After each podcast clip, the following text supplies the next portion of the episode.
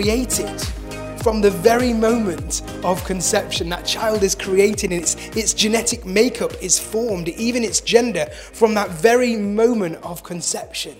And then throughout these nine months that this process happens, you know, when the, when, the, when the fetus is the size of a grape even, it's already started to form limbs and fingernails. It's amazing, isn't it? And by 20 weeks, this fetus is able to suck its thumb. It's able to yawn. It's just phenomenal, isn't it? To think that something so tiny can have all these features, can be able to do all of this stuff. And then, you know, as it time goes on, the, the baby then gets ready to be born and, and comes into the world. And it's just, you know, skipping over the gory part. It's, it's just kind of beautiful, isn't it? When this baby arrives and it's just, oh, there's just a real sense of awe and wonder at this, this perfect process designed by our perfect God. It's beautiful, isn't it? But then just add on to that incredible thing that happens. The importance of that baby being born is the Son of God. You take this thing that is already awesome and amazing and wonderful, and then you attach to that the importance of the fact that this child was the Son of God, that actually what Mary went through. Wow, how amazing and incredible was that? That the child being born was the Son of God, the Savior of the world, God in human form. It's just amazing, isn't it?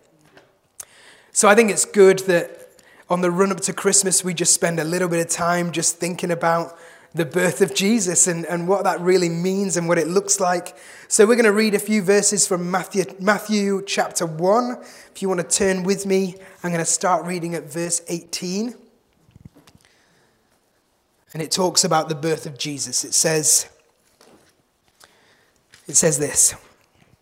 Now the birth of Jesus Christ took place in this way.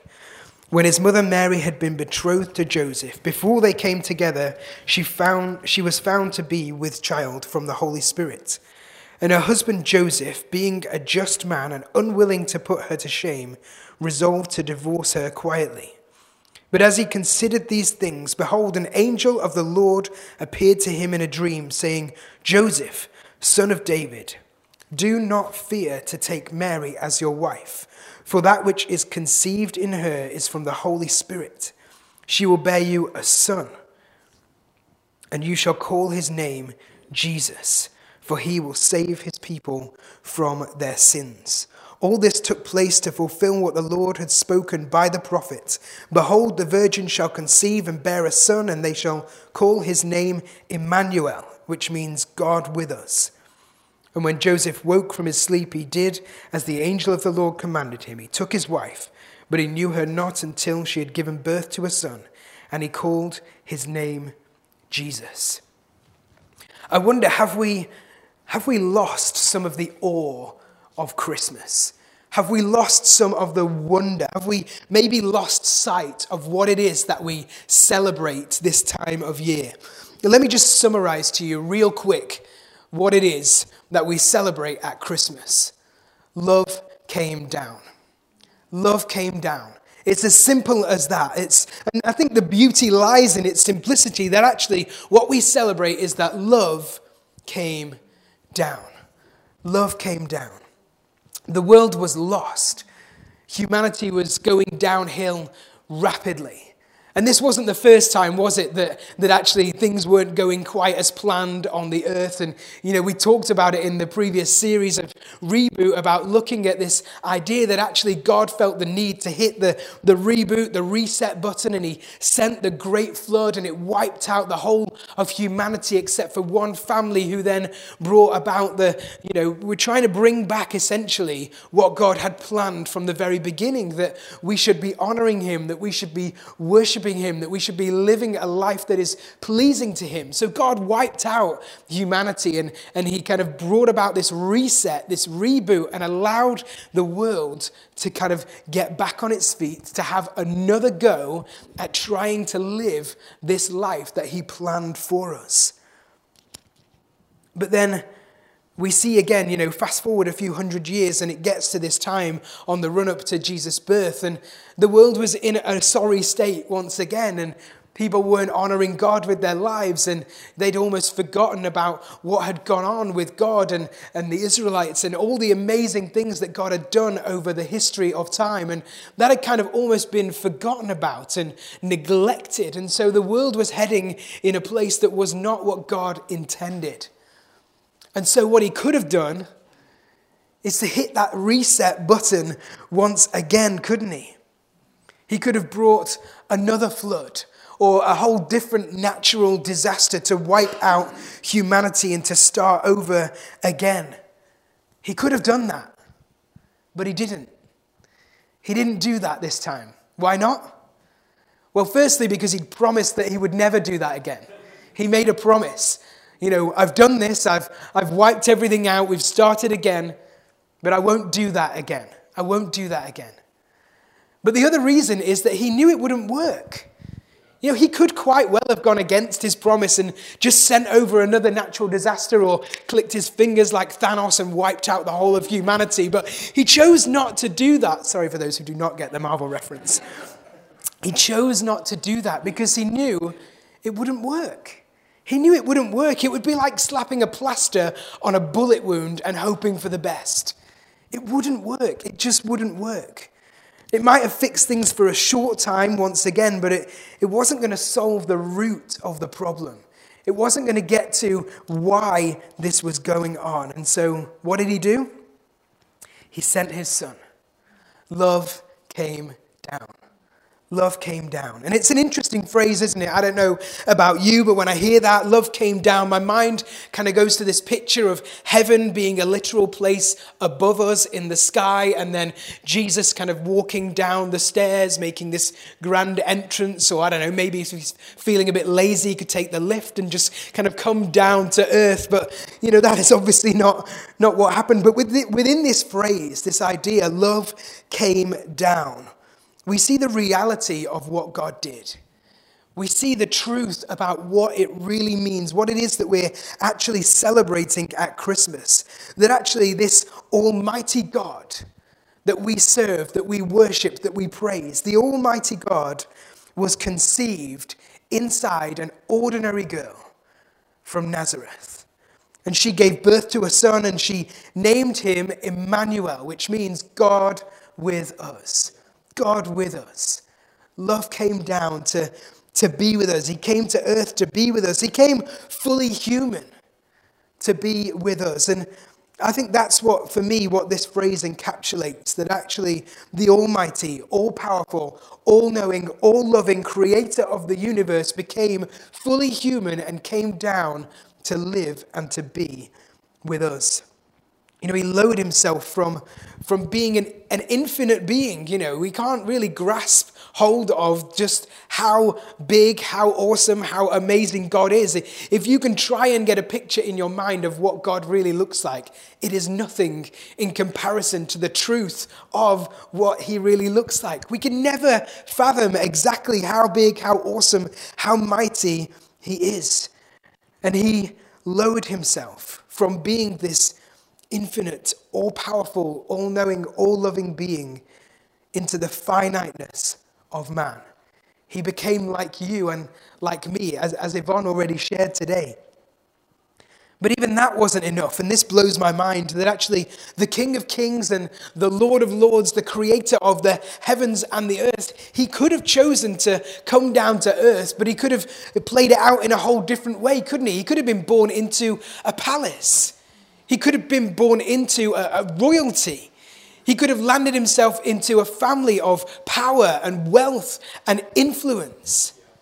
And yet, instead, he chose to be born through an everyday, ordinary girl from Nazareth.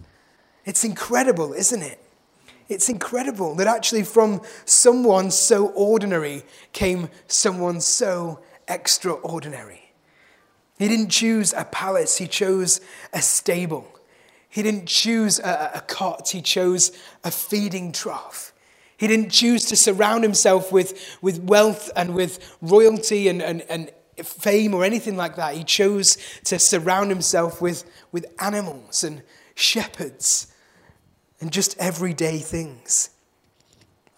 When love came down, the Almighty God became fully human for us, with all our weaknesses, with all our frailties, with all of our failures. But why? Why did he choose such a setting? Why did he choose such, such humble and modest and seemingly insignificant beginnings to his, his time here on earth?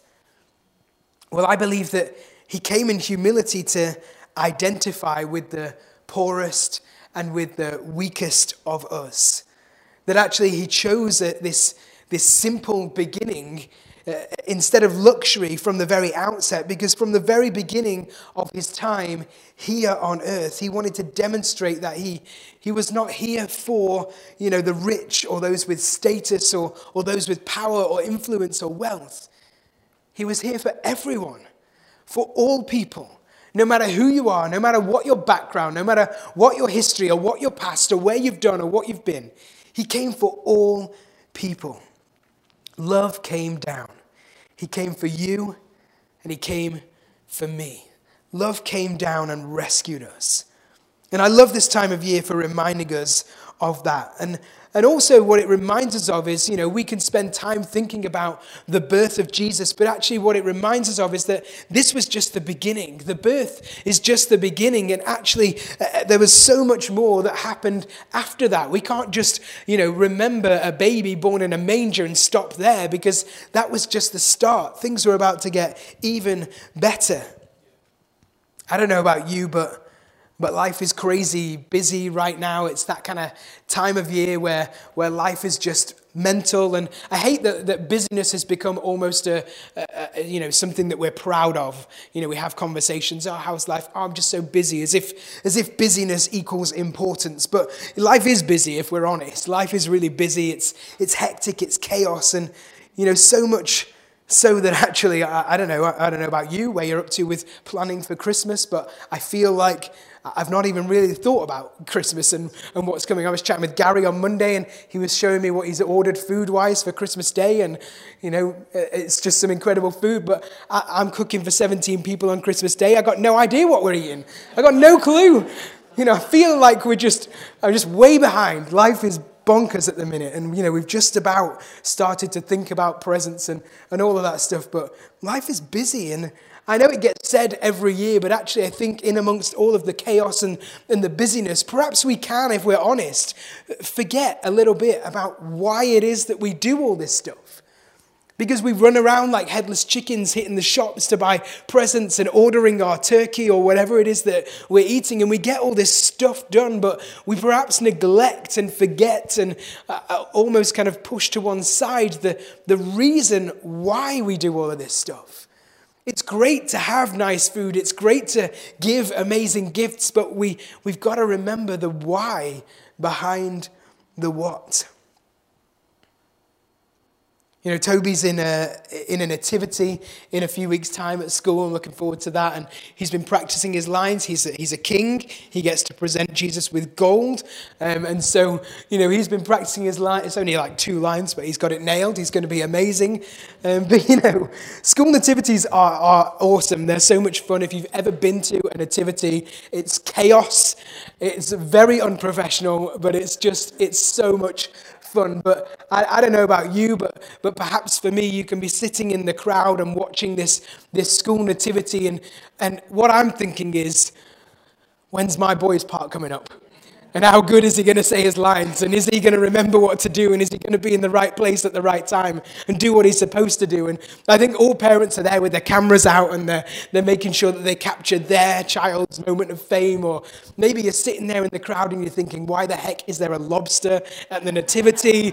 Or maybe you're just watching the kid picking his nose at the back or the child that's fallen asleep or having a tantrum. And, you know, we can be looking at all of these different things and actually fail to notice the amazing story that is being told in this weird and wacky way. That actually it's great to watch our children and grandchildren and whatever doing this, this performance, but what's going on here is they're telling an incredible story of the birth of our Savior. And we've got to remember that in amongst all of the, the humor and the, the kind of proud parent feelings, we've got to remember that actually they're telling an amazing story. According to a study done a few years back, it showed that despite the prevalence of nativity plays and Christian teaching in schools, there are millions of people still confused about why we celebrate Christmas. It's crazy, isn't it? The results showed that one in five Brits didn't know that Jesus was born on Christmas Day, that that's why we celebrate Christmas. One in five people here in Britain. And the team doing the study, they said this. They said, For many of us, Christmas is a festivity we all look forward to celebrating with our loved ones. But over time, it seems that people are becoming more and more unaware about the real reason we mark the day and the story of Jesus. It's scary, isn't it, to think that actually there are people who, who get so caught up in the busyness and the craziness and, the, and all of the stuff that goes along with Christmas that they don't realize why we celebrate it. That actually there is a reason that we do all of this stuff. The whole reason that we celebrate at this time of year is because love came down. Because love came down. The purpose of his birth was to, to set him on a journey towards the cross, where ultimately he would die for us, where he would conquer death, and he would uh, save us from our sins. And so, actually, in amongst all the busyness of this time of year, I think it's great that we can just spend a little bit of time reminding ourselves and remembering why it is that we do this, why it is that we celebrate at Christmas. And you know, I hope and pray that throughout spending some time on this run up through, through to Christmas with the carol service next Sunday, with the Nativity the week after, with our Christmas Day service, that actually as we do all of this stuff, as we, as we spend some time over the next few weeks actually teaching into the truth around Christmas and what it really means, that actually it will serve to remind us to to focus our minds on the real meaning of Christmas. Perhaps for, for some of us to, to reveal to us for the first time the true awe and wonder of this time of year. We read when the, the angel appeared to Joseph, and it says, uh, Mary will bear a son, and you shall call his name Jesus, for he will save his people from their sins. You shall name him Jesus. You shall name him Jesus. We've talked about before the, the kind of importance of names in the Bible and just the power of, of what a child or a person is named is so important. And the meaning of Jesus is the Lord is salvation or the Lord saves. That is the meaning of this name that was given to the birth of our Savior. He came to save. That was his sole purpose. That actually, instead of God hitting that reset button and wiping everything out, instead of that, He chose to send His Son. He chose to send His Son so that instead of us suffering and us dying and us being wiped out and starting again, instead, He would provide a way that means we don't need to die. We can have eternal life. Jesus came to save us. That is the, the message of Christmas. For God so loved the world that he sent his one and only Son, that whosoever believes in him should not perish. He's not going to hit the reset button, he's not going to wipe us out. That whosoever believes in him should not die but have eternal life. He could have hit the reset button, but instead he came up with a better plan. He could have, he could have stuck a plaster on it, but instead he provided a permanent solution. Have you ever heard people say, you know, whether you've been chatting with uh, friends from college or, or colleagues at work, and they say, they hear that you're a Christian, that you go to church, and they say, oh, I could never step inside of a church. I could never step inside that. I'll burn up if I step over the. I had friends say that to me. Oh, if I stepped in a church, I'd just burn up. I'm, I'm so sin. I've done so much wrong with the way I live. Because actually, there's this kind of idea that God's got it in for us, that God is angry with us, that God hates us, that He is not happy with us because of all of the stuff that we do wrong. But let me tell you, God is not mad at you. God is not angry with you. God does not hate you. He loves you. He loves you so much that He chose to send His Son to earth to shake off all of his, his might and his power, and to be born as a human being into this world because he loves you so much. Because he loves you so much. We've got to remind ourselves of that. We've got to remind ourselves just how much God loves us, that He came to take care of everything that we can't take care of ourselves because we all live in this internal battle with our sinful nature. That actually, you know, throughout our, our weeks and our days and even our hours and minutes, that we have this internal battle between uh, the new us and the old us, the sinful nature and the godly nature. That actually we have this battle. And we can't win that battle without the power of God at work in us through his Holy Spirit. We needed him to come down. We needed him to come down to earth. I love that idea that he didn't choose to hit the reset button, that actually he found another way. Instead, love came down. He chose to get down to where we are, to to lower himself to our level. Can you imagine what that might be like? I, I mean, have you ever seen uh, the, the, what's it called? The, the secret boss or whatever it's called, where a CEO of a business will come in and work at like ground level in a factory or a shop floor, lowering themselves from the echelons of business to come down and work with the minions and see what's really going on. But actually, the, you can't really compare it like that, can you? Because the reality is that he didn't come down to, to get the, the, the goss on what was going on with, with life, to actually pull us to one side and say, you can't do that. That's not acceptable in the workplace. Instead, he came down from the higher echelons of heaven to lower himself down to us mere mortals, not so that he could judge us, not so that he could criticize us, not so that he could pull us up on the things that we're doing wrong, but instead to act graciously and lovingly to sacrifice himself so that we can have relationship with our heavenly Father so that we can have that relationship that he intended from the beginning. Like Yvonne shared, what he wanted at the beginning of creation was to spend time with us. That he didn't create us to, to, to worship him or to look up to him with awe, although, yes, that's great. He chose to create us so that he could share his love with us because he has so much love inside of him that he just wants to pour it out onto us. He chose to come down to our level, to lower himself to, to humanity, to come into our space and to show us through action just how much he loves us. No greater love than this, it says in John 15 13, than to lay down your life for your friends in the greatest way possible, Jesus showed just how much he loves us. By dying on a cross, he was able to restore that relationship, to, to rebuild that bridge between man and God that was broken through sin. He died on a cross so that once again we can come into the presence of God with confidence, not with concern, with boldness, not with fear. That's what God intended from the very beginning of creation, that we should be in relationship with Him, that we should be with Him, that we should spend time with Him, that we could allow Him to love us and we can love Him back, that we can just be with our Creator, with our Heavenly Father.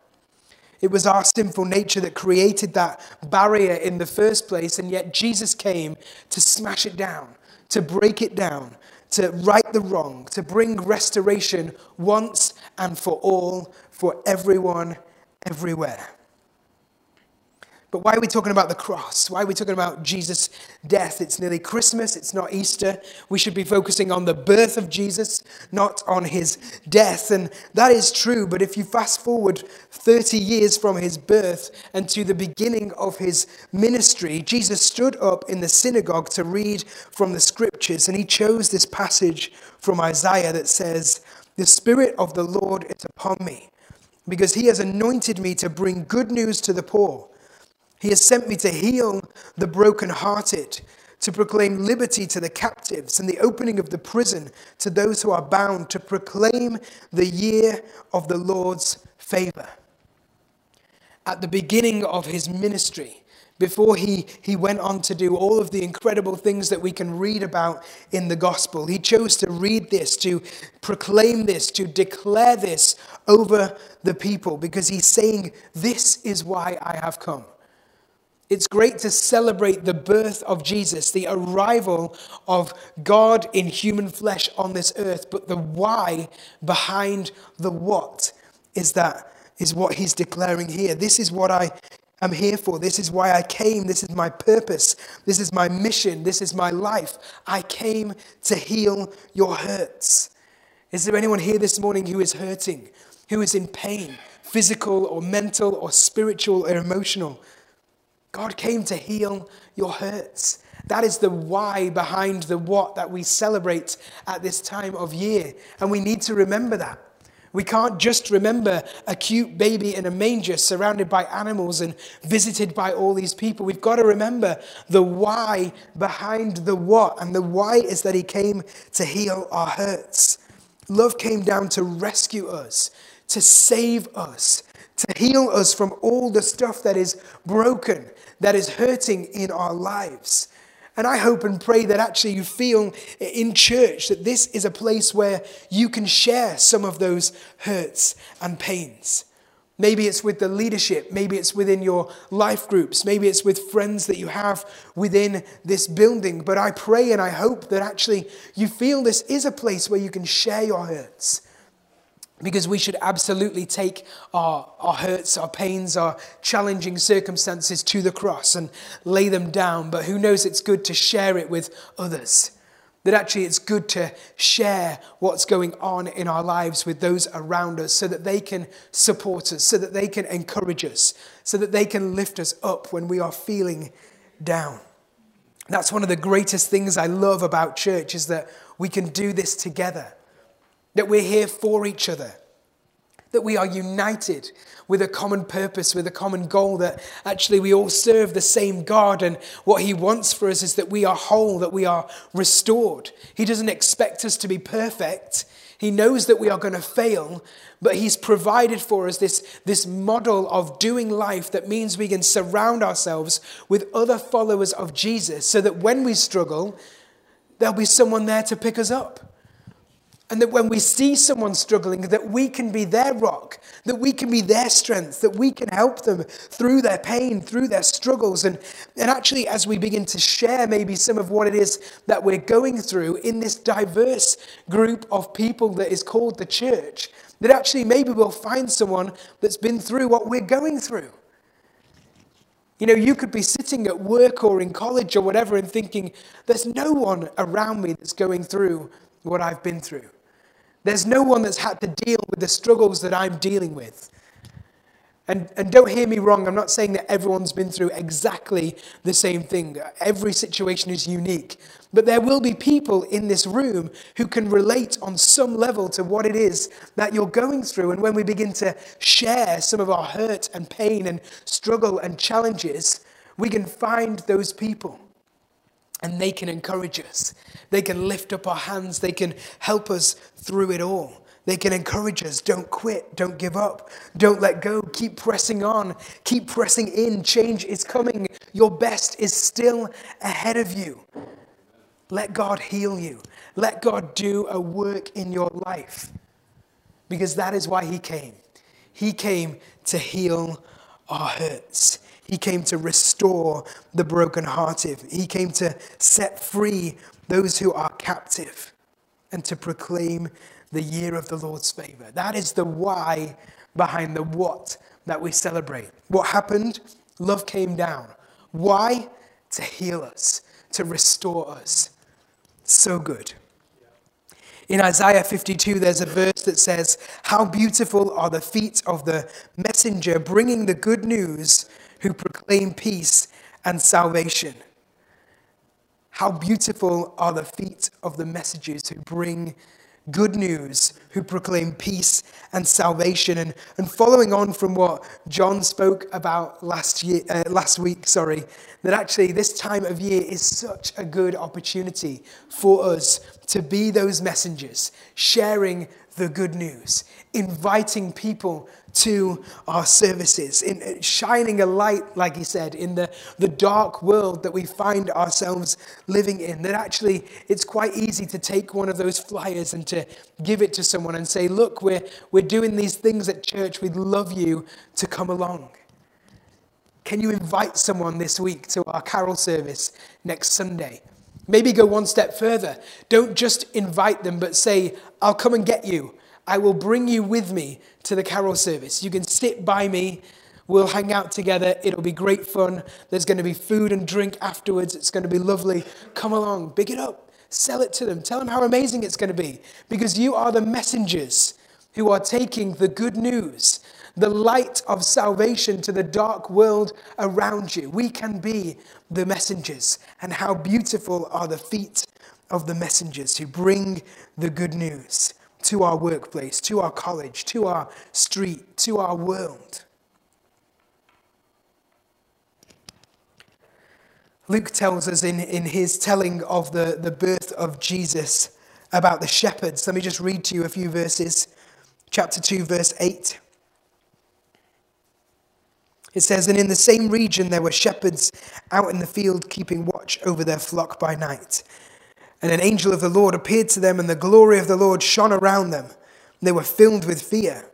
And the angel said to them, Fear not, for behold, I bring you good news of great joy that will be for all the people.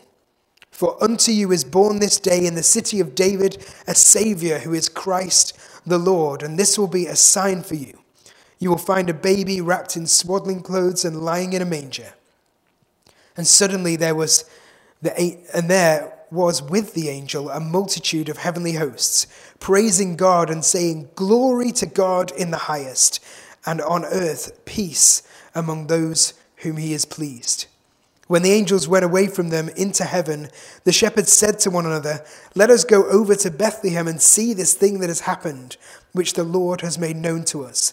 And they went with haste and found Mary and Joseph and the baby lying in a manger. And when they saw it, they made known the saying that had been told them concerning this child. And all who heard it wondered at what the shepherds told them. I love what it says that actually, when they heard the news, it says they went with haste. They went with haste. They didn't pause, they didn't take a moment to just let's just spend a few days praying about what it is we should do with this news that we have heard. Let's just have a meeting to discuss how it is that we should respond to this news that has been given to us by the angels. They heard what they heard and they went with haste, with no hesitation, with no uh, doubt, with no pausing. They just heard this news and then they put it into action. How beautiful are the feet of the messengers bringing the good news. Well, the shepherds had some good news, didn't they? They'd heard this good news of peace and salvation for everyone, everywhere. And after they'd been and checked it out for themselves, they then shared this news with other people. And it says, all who heard it wondered at what the shepherds told them. They didn't keep it to themselves. They didn't hold it inside. They didn't uh, selfishly keep it to themselves. They went and told others. They took this, this message of good news and they shared it with their world. They heard, they went with haste, and they shared the good news. You know, you know that as Christians, we are all called to share the good news of Jesus.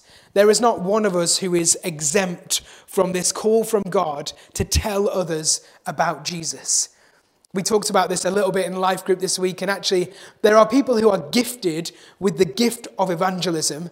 My friend Phil absolutely is an evangelist. He has been gifted by God the gift of evangelism. I have not been given that gift of evangelism. Some people have a gift, other, people's do, other people do not have a gift, but we are all called to be the messengers sharing the good news. It just looks different. It just looks different. You see, for me, it might look like just handing over a flyer and saying, It'd be good to come to this carol service. It's going to be great. But for Phil, It's so much more urgent than that. It's inc- oh, you chat to him after the service and let him just share some of his stories. It's, it's amazing. It's so inspiring. He's an evangelist. I'm not. Maybe you're sitting there thinking, I can't do this. That is not me. That is not something I'm comfortable with. I get that. But we're all called to share the good news. Sorry, Phil, for embarrassing you. we are all called to be a light to the world. And, and actually, you know, like John shared, we have a choice, don't we? We can take that light and, and we can put it under a basket and we can hide it so that no one can see it. Or we can take that light and we can stick it way up high so that everyone can see this light. And how do we do that? We just live a life that is honoring to God. And actually, when you live a life that is honoring to God, you stand out from the crowd. And then people are interested. And they say, What is it? What is different about you? Why did you bring me those donuts, like John shared last week? Why did you do that? Well, because God loves you. We can choose to hide it, or we can choose to shine bright for all to see. But I think if we're honest, we all know you know, whether there's introverts in the room thinking that is definitely not something God is calling me to do. But I think if we're honest, we all know that actually the Bible tells us we are to share the good news. But we make excuses, don't we? We find reasons why, oh, actually, I probably shouldn't speak to that colleague and eh, tell him that I went to church on Sunday and actually why I go to church. Maybe I should just keep it a secret from, you know, the people around me. We make excuses for why it is that, that we shouldn't do it. We can actually know in our head that we are called to share the good news, that we are called to be a light in our world, but then we make excuses that stop us from taking action. We can know something in our head, but perhaps we don't put it into action. But just look at the shepherds. They heard, they knew, and then they put it into action. They didn't wait, they didn't make excuses, they didn't hesitate, they just went. It's interesting that actually in Hebrew culture, to know and to do are intertwined. They're intertwined. So, what that means is you can't have one without the other. You can't know and not do. To know something is to do it, and to not do it is to not know it. They're, they're related, they're connected. We know that we should tell people this good news about Jesus. And so, if knowing and doing are intertwined, then we can't just know it, we have to do it. We've got to put it into action. We've got to use these feet to take the message of the good news to our world knowledge and action. And let's go with haste. Let's go with haste like the shepherds did. Let's be bold. Let's be brave. And let's put our knowledge into action. So I encourage you this morning, as we close, to, to not become blind in all the busyness and the chaos of, of what happens at this time of year. And, and I love it all, don't get me wrong. I love all the trimmings and, and getting everything ready and making sure that Christmas Day is an enjoyable time for the family. And it, it's great to do all that stuff. But let's not become blind to the true reason of why we do this. Let's not focus so much on the what that we forget the why. Because wrapped up in the complexity of all the finer details, in amongst all of the trimmings of the, the, the who and the where and the when, is a simple message love came down. Love came down. That is why we celebrate Christmas, because God chose to intervene. He decided not to hit that reset button, but instead to roll up his sleeves, to get stuck in, to send his one and only Son to become like us, to relate to us, to be with us. And because of that, because of his decision, because of his one great act of love, we have hope, we have peace, we have salvation. We have a hope to move forward, a, a, confidence to, to press on, to press in to God's best for our life. So, yes, let's enjoy the celebration of Christmas and spending time with our families, but let's not focus just on the what, but remember the why. And actually, through remembering the why, we can become the men and the women that God created us to be because love came down. Why don't we pray? So, Father God, we just thank you so much for just the, the, the joy that comes from celebrating Christmas and actually uh, just the, the, the great times that we know that will come for many of us with spending time with friends and with family and, and, and coming to church and enjoying the carol service and, and all of that stuff that, that comes with, with this time of year. But God, I pray that we won't focus so much on the what, that we won't get caught up in all of the, the busyness that we forget the why behind it that beautiful, simple why that love came down. And so, God, I pray that as we leave this building this week, that actually you will fill us with the boldness and the courage to, to be those beautiful feet sharing the message of good news. That you will give us opportunities uh, and you would open doors for us to, to invite people to share something of the true meaning of Christmas. That, God, you will use us as, as your feet on this earth to, to bring that good news to our world, to the, to the people that are around us that you won't uh, allow us to make excuses, that you would help us to have the courage to, to press through the, the fears and the doubts and the insecurities and just to be the, the feet of your people. That we would share that good news, that we would take it, that we would shine it like a bright light in this dark world. And we just thank you for sending your son for rebuilding that bridge, for restoring that relationship with you. And we just want to praise you and we want to celebrate and we want to thank you for all that you have done in Jesus' mighty name.